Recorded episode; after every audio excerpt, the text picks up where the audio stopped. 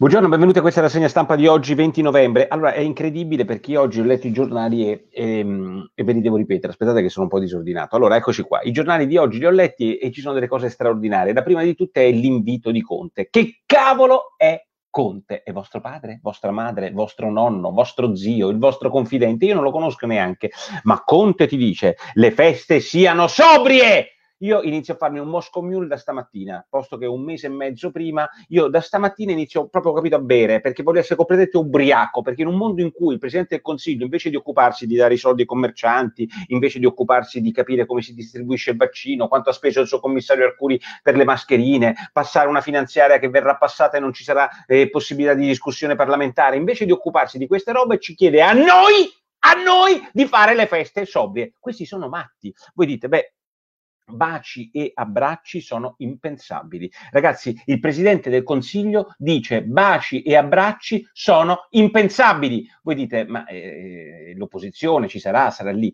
La ex ministra della pubblica amministrazione, sì, ha fatto pure il ministro della pubblica amministrazione, la Buongiorno, quella che ha fatto tutto l'arco costituzionale, da Fini fino a, mm, a come si chiama, a, a, alla Lega, beh, la Buongiorno si è beccata il Covid come milioni di italiani se lo sono beccate. Sapete cosa fa? Piagnucola e dice che col colpa di buona fede del ministro perché i tribunali non sono a sicurezza. Io non avevo ancora trovato nessuno che desse colpa all'Azzolina di aver preso la, a scuola o la De Micheli di esserlo preso in autobus. Cioè, la buongiorno, che dovrebbe essere l'opposizione leghista, toc toc, Salvini, ma la prossima volta te lo devo chiedere, ma questa si è bevuta il cervello, mo se si prende il Covid nei tribunali è colpa del ministro. Allora capisci che io quando vedo che la Buongiorno pensa che sia colpa di buona fede se si è preso il Covid, allora non abbiamo scampo, non abbiamo scampo, opposizione e, e e, e, e, maggioranza sono la stessa roba qua. Eh, virus, beh, eh, trovo il pezzo di Augias oggi su Repubblica. Il pezzo di Augias è una roba incredibile, incredibile.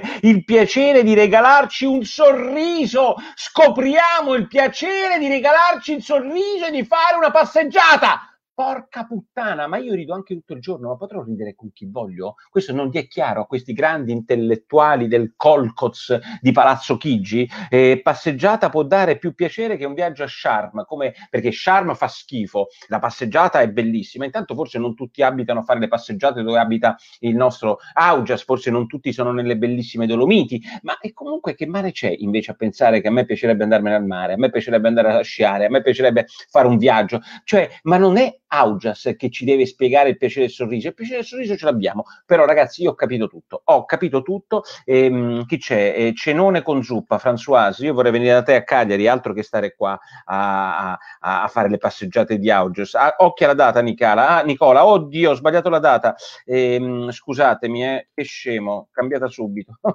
grazie Mattia, grazie, ho cambiato la data. E in questione stanno offendendo, lo voglio dire chiaro, offendendo perché incazzata sul fatto che il suo amico Orban sta tenendo in ostaggio i soldi di tutti, oggi replica in maniera ridicola dicendo che quello che l'Ungheria sta provando a fare è difendere la propria sovranità.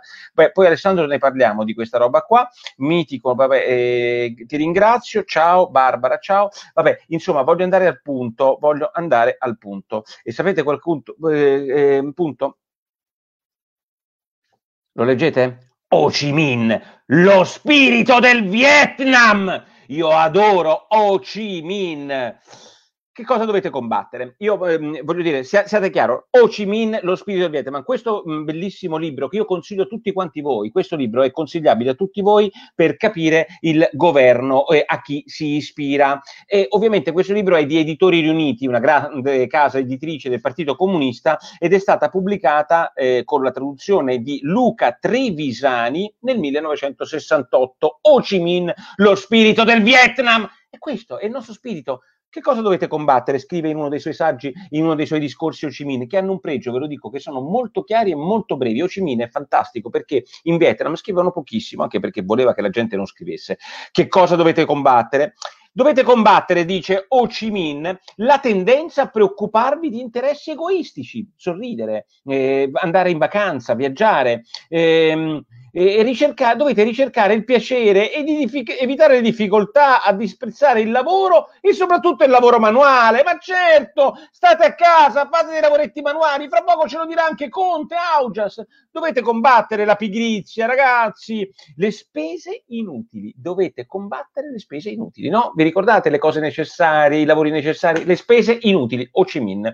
Lo spirito di sottomissione, l'arroganza, l'ipocrisia e la presunzione e poi ricordatevi, ehm, aspetta, beh, ci sono degli altri pezzi, la democrazia deve regnare nella scuola, lo sapete, in tutte le discussioni, in realtà erano esattamente come lui diceva queste cose, ovviamente non le applicava, così come facciamo eh, noi. Aspettate, c'era un altro, por- un altro posto, ehm, aspetta, una cosa fantastica. Eh,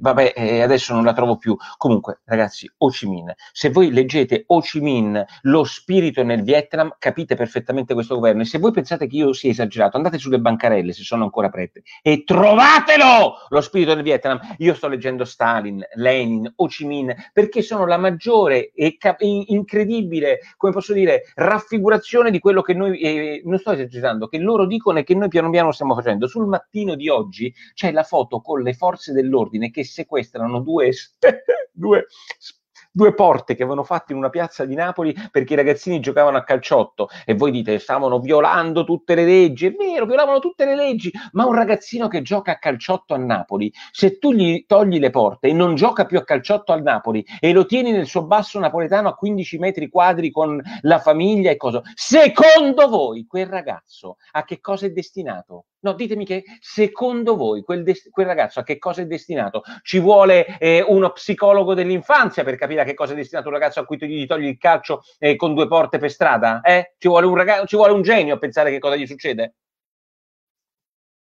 Mattino di oggi è la quarta quinta por- eh, pagina di cronaca. Nel frattempo, voglio dire, i grandi, mentre i bambini gli, to- gli sequestrano le porte, litigano su tutto. Il recovery fund, eh, in realtà Polonia e Ungheria non lo danno, come dice un nostro lettore, eh, mettono il veto perché dicono che eh, loro potrebbero non ottenere il recovery fund perché la Commissione europea potrebbe dire che i loro diritti eh, individuali non vengono salvaguardati. Beh, io quello che penso su questo è che eh, ehm, invece è ridicola la posizione della Commissione europea. E per il semplice motivo che questi qui stanno attaccando Ungheria e Polonia per i diritti eh, obiettivamente che stanno comprimendo e non si rendono conto che in tutti i paesi dell'Europa, visto il virus l'emergenza virus, stiamo comprimendo tutti quanti i diritti civili. Quindi quando lo facciamo noi con DPCM va bene, se lo fanno loro invece per i loro stati di emergenza e per Costituzione non va male. Qualcuno può obiettare che la Costituzione dura di più dei DPCM? Sicuramente, ma la china dove siamo scesi è una china da cui non risaliamo. Il prossimo DPCM lo potrà fare il sindaco, il sceriffo, il cretino che multerà senza guardare in faccia a nessuno. Insomma, avete capito co- come la penso. Comunque, se continua questa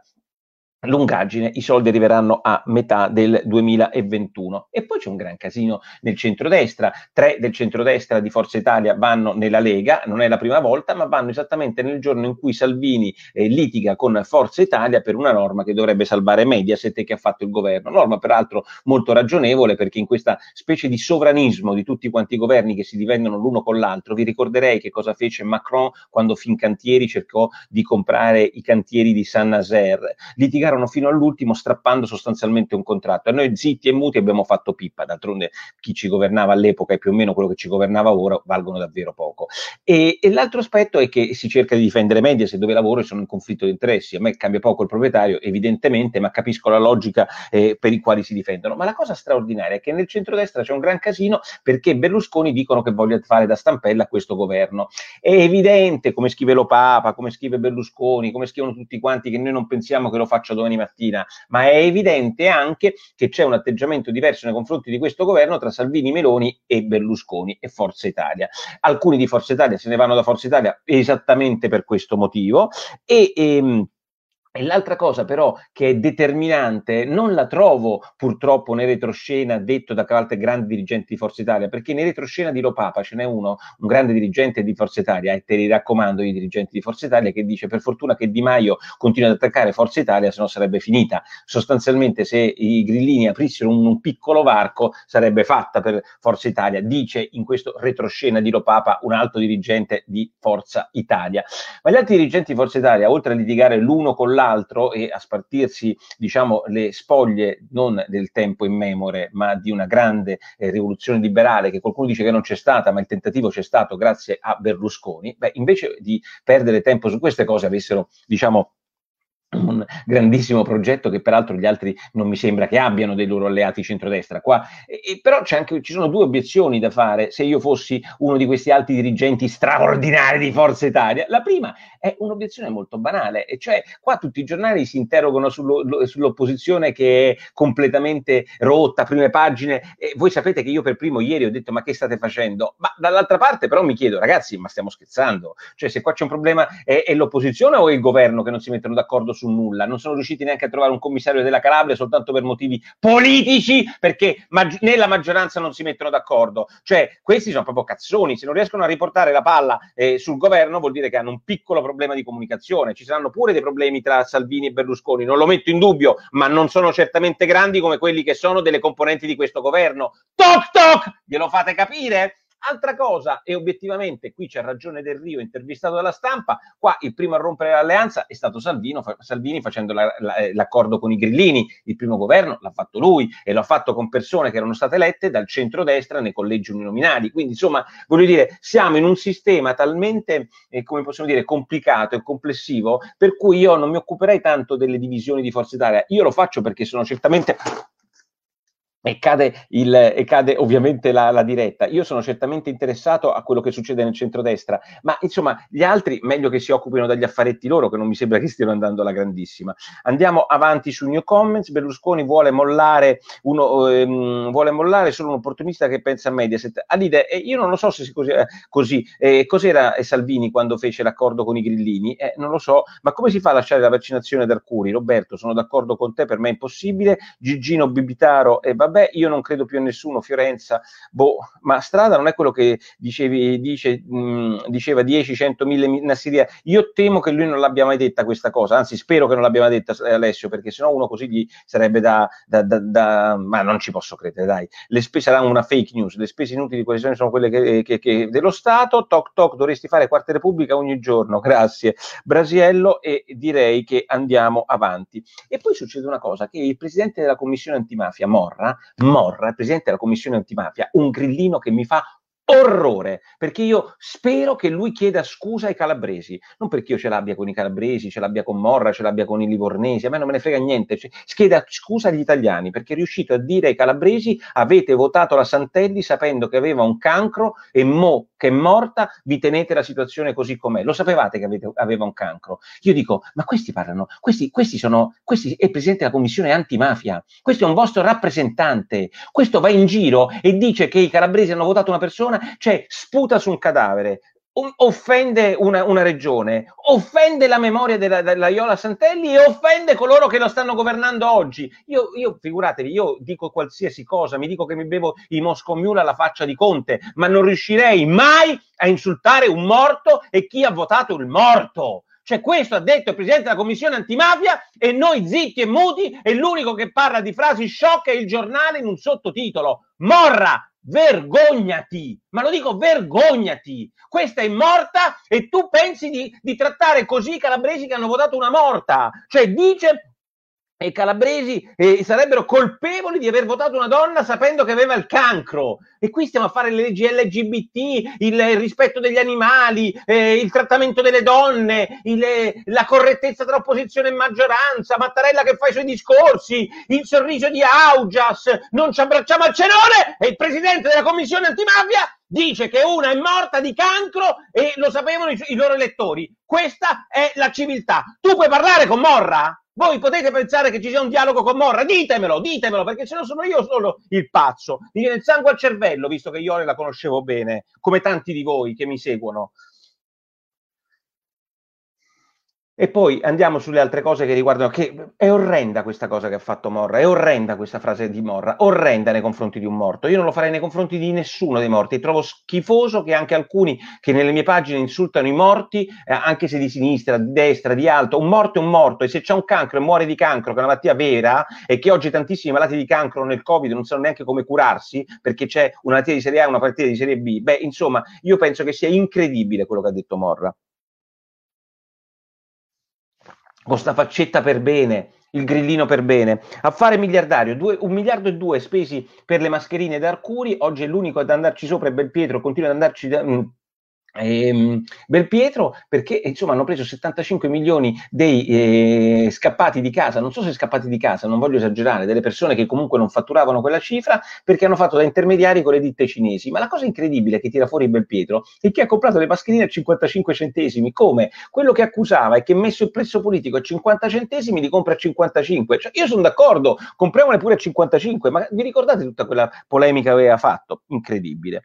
Nel frattempo, bellissimo Aiello che prende in giro il sindaco di Milano perché oggi si occupa di vietare il fumo all'aperto, così per trovare una specie di diversivo e, e, rispetto ai problemi sanitari ben più seri, Cassese smonta le sette manovre che abbiamo fatto quest'anno e il debito che passerà al 160% il fondo del Corriere della Sera, ve lo segnalo. E vi segnalo il fatto eh, straordinario, me lo sono dimenticato, sulla pandemia l'intervista a Ruggeri, Enrico Ruggeri, il grandissimo Ruggeri che oggi intervistato da, da Piroso dice io non baratto la mia libertà con la salute, Ruggeri numero uno, Ruggeri numero uno, ricordatevelo, vieni ospite ospite da me in trasmissione a Quarta Repubblica, voglio sentirmi dire finalmente da una persona, da un artista, da una persona fuori dagli schemi, una cosa coraggiosa, non questi quattro sciacquette che devono dire le stronzate, sorridiamo un po' di meno, andrà tutto bene, diciamo di artisti, di cantanti che poi vanno lì a Franceschini a trattare i loro piccoli camarille per il loro cazzo di piccoli teatrini e cinemetti di, quarto, di, di quarta serie. Uno che ha coraggio, un artista che dice le cose come avrei voluto sentire da artisti con i controcoglioni come erano un tempo, invece ci troviamo Masco Rossi con la mascherina che piagnucola e che mi storpia il nome, capito? Questo è il concetto. Viva Ruggeri, viva Piroso che l'ha intervistato, bellissima la sua intervista oggi sulla verità. Eh, Aleotti, eh, che ho intervistato recentemente a Quarta Repubblica, finalmente dopo anni assolto in Cassazione, arrestato nel frattempo, oggi mi sono dimenticato, il presidente della regione. Ehm, e Calabria per associazione esterna, eh, concorso in associazione esterna mafiosa ed è lì il fatto, e ovviamente ne fa già un colpevole ed è straordinario perché quando la sua sindaca appendito viene condannata in primo grado mh, è una sentenza lunare ed è eh, moralmente non c'è nulla di male in quello che ha fatto. Se questo qua viene indagato e preventivamente arrestato e non c'è ancora una sentenza, beh, è già un impresentabile. Io trovo fantastica questa logica. Quello ancora non c'è un processo impresentabile perché i capi di accusa sono tremendi. La l'altra invece, secondo il fatto, l'altra invece è stata non arrestata ma condannata in primo grado e ancora sindaco, beh insomma intanto la sentenza è lunare e poi comunque anche se venisse condannata per quella cosa non c'è nulla di riprovevole dal punto di vista morale. E questo è il doppio standard tipico dell'Italia e del fatto. Risico bancario, oggi sul sole vi segnalo il presidente dell'Unipol che dice che si potrà fare questo grande accordo tra la BPR e la Banca Popolare di Milano, non è un dettaglio perché l'economia e le banche sono uno dei temi fondamentali della tenuta economica di questo paese e infine le borse da quando sono arrivati i vaccini, almeno nei loro annunci, hanno guadagnato 3 mila miliardi di dollari in soli nove giorni, al solo annuncio dei vaccini. Nel frattempo mi sembra di aver letto Grisanti stamattina, il grande Crisanti, amico del Veneto e di tutti quelli che pensano, diciamo, in maniera corretta, che dice una cosa scorrettissima, io il vaccino non me lo farei perché ci vuole molto più tempo per testarlo. Vedrete che farà discutere questa parola di Grisanti so, contro il vaccino e soprattutto di un signore tecnico, scientifico, che dice che il vaccino non non so, lui non se lo farà, voglio vedere come verrà ripresa da tutti i giornali e dal pensiero unico, pensiero unico in questo caso anche mio, eh, perché io i vaccini li faccio, però ehm, io direi che per oggi vi abbandono e vi do appuntamento come sempre al sito nicolaporo.it, non c'è, non c'è il sito, ma siamo impazziti, dove L'ho messo, eh, dovrò rimettere il banner eh, nel futuro. Aspettate che, che lo trovo subito. Eh. Banner, banner, banner. Ehm, ma siamo impazziti, non c'ho più il banner qua. Eccolo qua, eccolo qua. Vediamo quale mettiamo. Mettiamo questo? Eccolo qua non potete dimenticarvelo. Eccolo qua, nicolaporro.it. Cavolo, ho mancato tutto il, tutto il, periodo della cosa, ho sbagliato anche la data. Vediamo se c'è qualche ultimo commento da leggere. Mm, e che cazzo lo ascolti a fare, Fabrizio Buzio? Uh, Ola, io la penso come i Grisanti, Valeria eh, Dal Nevo, e, vabbè, Sonia, ti ringrazio. Ehm, grande Zuppa, grande Davide, che ci abbiamo, ti amiamo lo stesso perché io sono uno che si fa i vaccini. Che tristezza Nicola Torino, molti criticano gli studenti che si sono messi sui banchi fuori da a scuola. Vogliamo una generazione di associati incapaci di affrontare la vita reale. Bravo Flavio, bravo. Io ho cercato anche con Quarta Repubblica di andarli a trovare. Secondo me quella roba lì sono straordinari quei ragazzi. E Crisanti non è più tanto amico del Veneto, hai ragione Maria Pia, mi sembra che con Zaia non vanno più per niente d'accordo. Massimiliano Farci mi dà del buffone e non ho neanche voglia di discutere. Nicola, puoi chiedere a qualche politico perché nessuno di loro si è sospeso lo stipendio in questa fase di crisi? Vabbè, eh, Atlantico Quotidiano, ciao Nick, meno male, vabbè, eh, ciao, buongiorno anche a te, dillo a Salvini e Meloni che siamo stufi anche di loro, eh, non lo so Marco di chi dovremmo non essere stufi, Natali per le famiglie, Nicola per una volta ehm, di ragione Crisanti, neanche io mi vaccinerò, aspetterò un po', dice Giovanna, fate ognuno quello che vuole, insomma, io dico libertà di vaccino, pezzo il tagon del buso e questo mi sa che ho capito che vuol dire, incredibile, povera Santelli, queste sono le frasi pericolose dell'inciviltà, altro che le solite pippe della correttezza politica. Grande Mattea, Matteo, in due righe hai detto esattamente quello che pensavo eh, io. Grande Ruggeri, eravamo un paese straordinario, hanno affossato tutto. Io vi do appuntamento come sempre con la zuppa di domani e col sito.